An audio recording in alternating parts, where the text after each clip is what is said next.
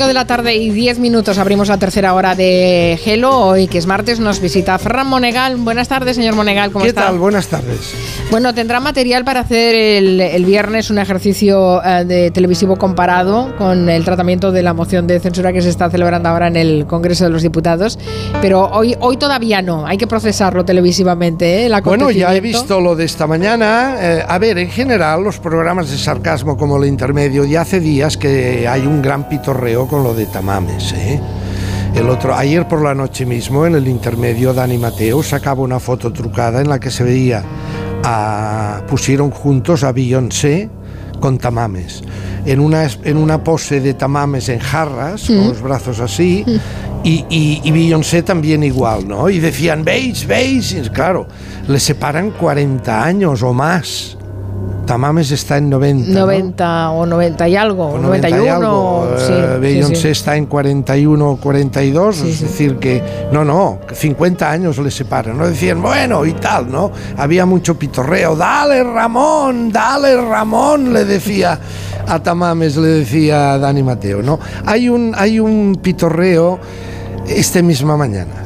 He seguido toda la información por Televisión Española, que tenían una cámara colocada en el Congreso dando ininterrumpidamente toda la sesión, y luego he seguido los informativos, en el informativo de Sandra Golpe, y he visto, por ejemplo, la llegada, que no la había visto, la llegada de Tamames al hemiciclo. Bueno, una nube de cámaras, fotógrafos, periodistas, micros, una nube. Él estaba... Es el nombre del día, claro. Él reposaba su brazo izquierdo en el hombro de un... De un ujier. De un ujier, para ir...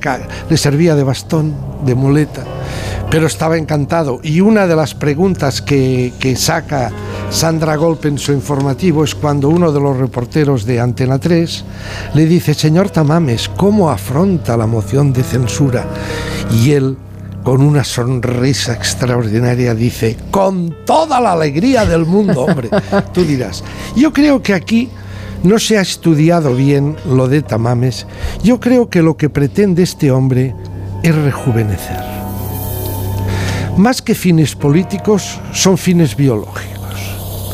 Él estaba encerrado en su casa a sus 90 y pico de años, y de repente ahora ha tenido una especie de renacimiento, de volver a la juventud, ¿verdad? Claro, está entusiasmado, efectivamente, sí. Mire qué casualidades, ayer mismo tocaban en el programa Focus, que es un programa nuevo que ha inaugurado la cadena 4, en prime time, que es cogen temas, no hay conductor ni nada, son temas que son como mini reportajes sobre 2, 3, 4 temas. Le decía lo de la juventud, el ansia de juventud de Tamames, ¿verdad? Este protagonismo.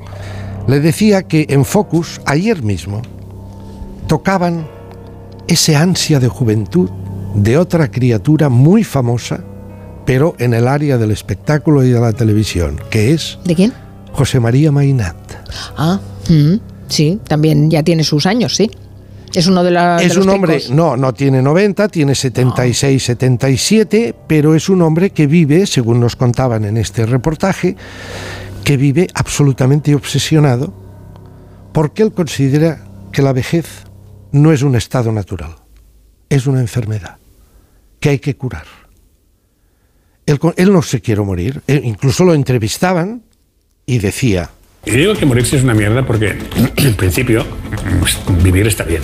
Fui a una serie de médicos, entre estos el de Bélgica, ¿no? E hicimos un estudio completo de cada una de las partes de mi cuerpo y de mi salud y de mi metabolismo que necesitaban mejorar. Y a partir de ahí, sí, no fue una obsesión, pero fue una dedicación total a cuidarme y a mejorar. Ahora estoy mucho mejor de salud que cuando tenía 40 años. Se solucionará cuando por fin, y ya está empezando a hacer, se considere que la vejez, envejecer, no es un estado natural que todo el mundo le pasa, que sí, sino que es una enfermedad. O sea, que le han revisado todos los órganos y está mejor que con 40 años. No, le han revisado cada 4 meses. ¿Cada 4 meses? Va a Bélgica, va a otros países, va a los mejores cirujanos, o sea, clínicas esto que se han montado. Es una dedicación a tiempo completo, cuidarse. Sí, y sobre todo una pasta gansa. También. Nos lo contaban en este programa, en este Focus, Una voz en off nos sacaba diferentes fotos de Mainat en su larga etapa televisiva. Ya sabe usted que fue el productor de Crónicas Marcianas, sí, de Operación Triunfo, cantidad de formatos de televisión. El rubio de la trinca es. Aparte de su época de eso, del rubio de la trinca, ¿no? Y nos decían, escuche. Su pasión por la ciencia le conduce a explorar su cuerpo invirtiendo grandes cantidades de dinero que solo están al alcance de unos pocos. Pero José María Mainat es uno de los hombres más ricos de Cataluña. Tras los éxitos que le dejó Yes Music, vendió la compañía por 90 millones de euros, de los cuales 45 fueron a parar a su bolsillo. Se calcula que su fortuna podría llegar a los 110 millones de euros. Esto de la, alguna vez he hablado con Julia, no este año, pero en años anteriores, de la obsesión de los multimillonarios con el tema de la vejez y de la muerte. Pensaba que iba a decir con el tema del dinero. Ese es un tema que muy... también tienen obsesiones, si no, no serían multimillonarios. No, pero claro, están tan bien en este mundo. Claro. Que claro, un multimillonario, Jeff Bezos, el otro, el no sé qué... está en uno de sus palacios, mirando por la ventana, y ve al humilde jardinero que le está cuidando las margaritas y las amapolas.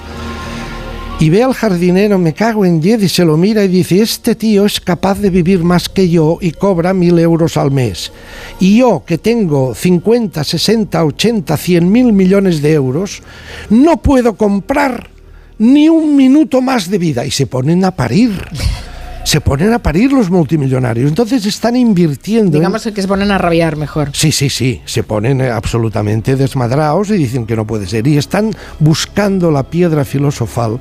Por eso le digo que ha sido curioso que en 2 días seguidos, Mainat buscando la vida eterna a través de elixires que le cuestan un pastón, y para eso tiene la pasta, y por otro lado... Tamames. Rejuveneciendo, pero por la vía de la política, ¿verdad? Ha sido muy bonito. Está bien. ¿Quiere comentarme algo del 50 aniversario de Informe Semanal? 50 años ya, 50 hemos crecido con Informe Semanal. Sí, señora. Estos días se está conmemorando el 50 aniversario. Es el programa más longevo de Televisión Española, quitando los telediarios, ¿eh? Los telediarios son todavía anteriores, pero nació en 1973, Informe Semanal, era un programa de una precisión, era un estilete semanal que perforaba la actualidad global, mundial, y nos la traían a casa, ¿no? Eran 90 minutos en aquella época. Lo creó, creo que fue Pedro Orquicia, fue el creador, y fue también su primer director. Era un programa de un prestigio bárbaro. En el año ahora nos están poniendo retazos de aquel Informe Semanal de hace 50, 40, 30 años, ¿no? Ejercicio peligrosísimo, porque el contraste con el Informe Semanal de ahora es demoledor. No sé si se han dado cuenta. Pero vamos, es demoledor. Pero bueno, nos ponían el otro día, por ejemplo, en una misma sesión o en 2 sesiones del año 73, cómo el ojo de Informe Semanal nos ponía en casa lo importante que estaba sucediendo en el mundo.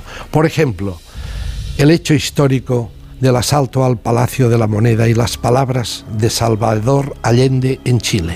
Colocado en un tránsito histórico, pagaré con mi vida la lealtad del pueblo.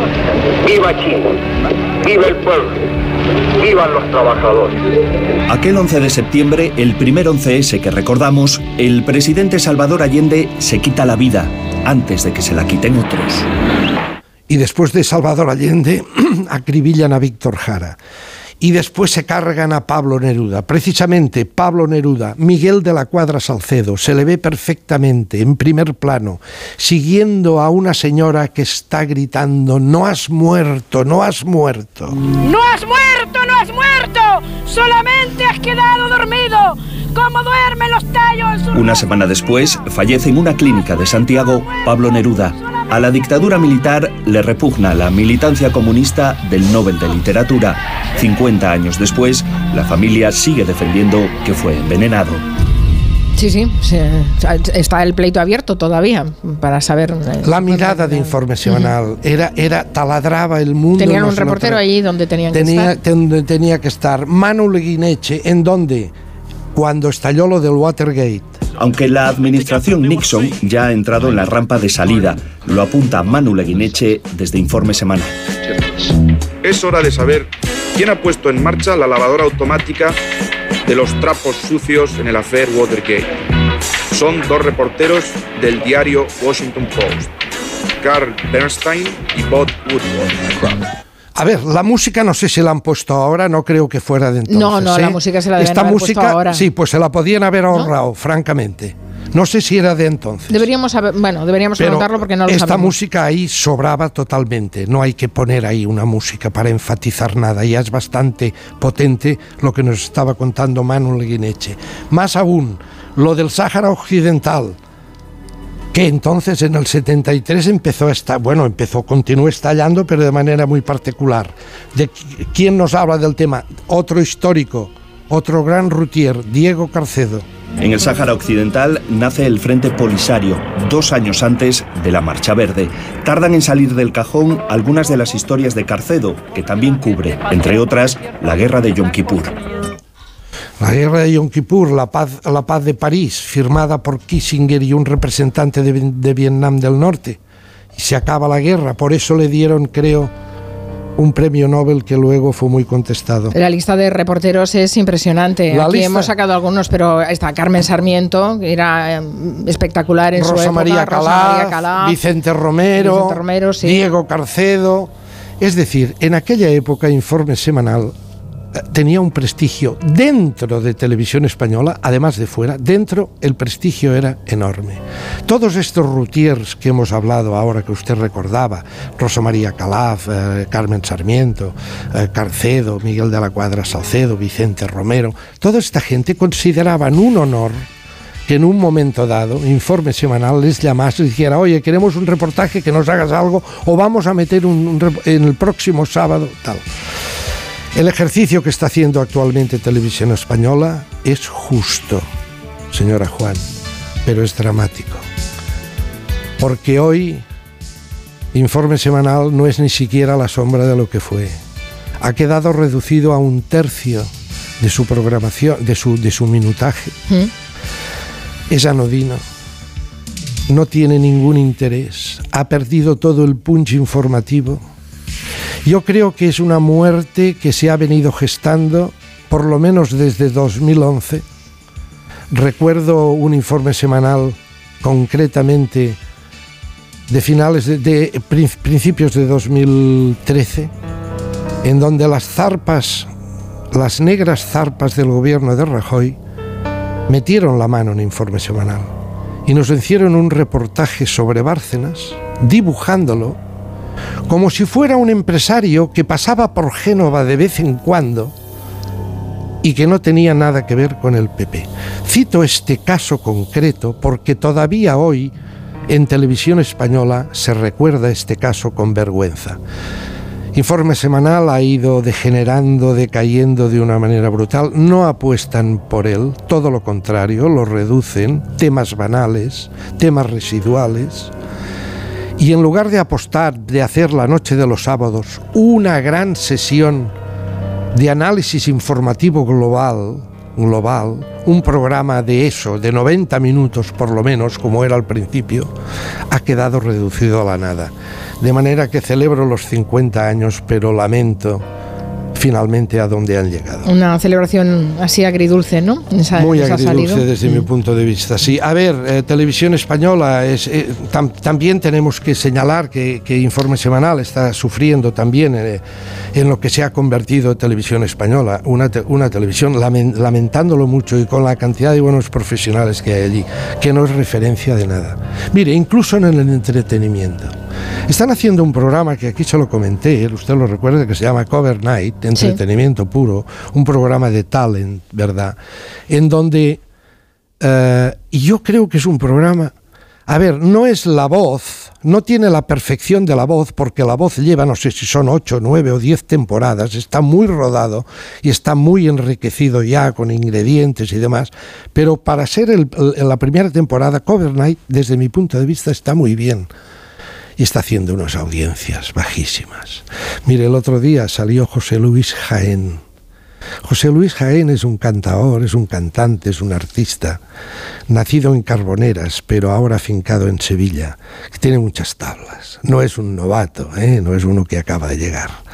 Y entonces le pidieron que hiciera, le piden en este programa, no que hagan como Mi cara me suena, que es imitar, sino coger un tema, un gran estándar, y transformarlo en una versión suya. Y este cogió un tema de la Lupe. Recuerda que el otro día hablábamos de la Lupe, ¿verdad? Sí. Cómo murió, pobre Lupe, allí en el Bronx, en un cuchitril del Bronx, porque se había enfrentado a la gran Celia Cruz, que le paró los pies y la tuvo allí prácticamente anulada. Bien, pues José Luis Jaén interpreta a su manera aquella canción. La vida es puro teatro. Igual que en un escenario. Atención al piano. Finges tu dolor barato. Tu drama no es necesario. Ya conozco ese teatro. Mintiendo. Qué bien te queda el papel. Después de todo parece que esa es tu forma de ser. Qué buen tema ha escogido usted para un día como hoy. Teatro, todo es puro teatro. No vi en los títulos de crédito que pusieran el nombre del pianista. Lo merecía. Teatro. Falsedad bien ensayada, estudiado, simulado. José Luis Jaén, 45 años, afincado en Sevilla, muchas tablas, mucha sabiduría a sus espaldas. ¿Sabes dónde lo conocen bien? ¿Dónde? En el panorama televisivo, en Canal Sur. Ha trabajado, ha actuado en un talent que hay en Canal Sur que se llama Tierra de Talento. Allí suele rescatar piezas cubanas de los grandes boleristas cubanos. Benny Moré es uno de sus preferidos. Lo tuyo es puro. Desde aquí a José Luis Jaén un abrazo. Teatro.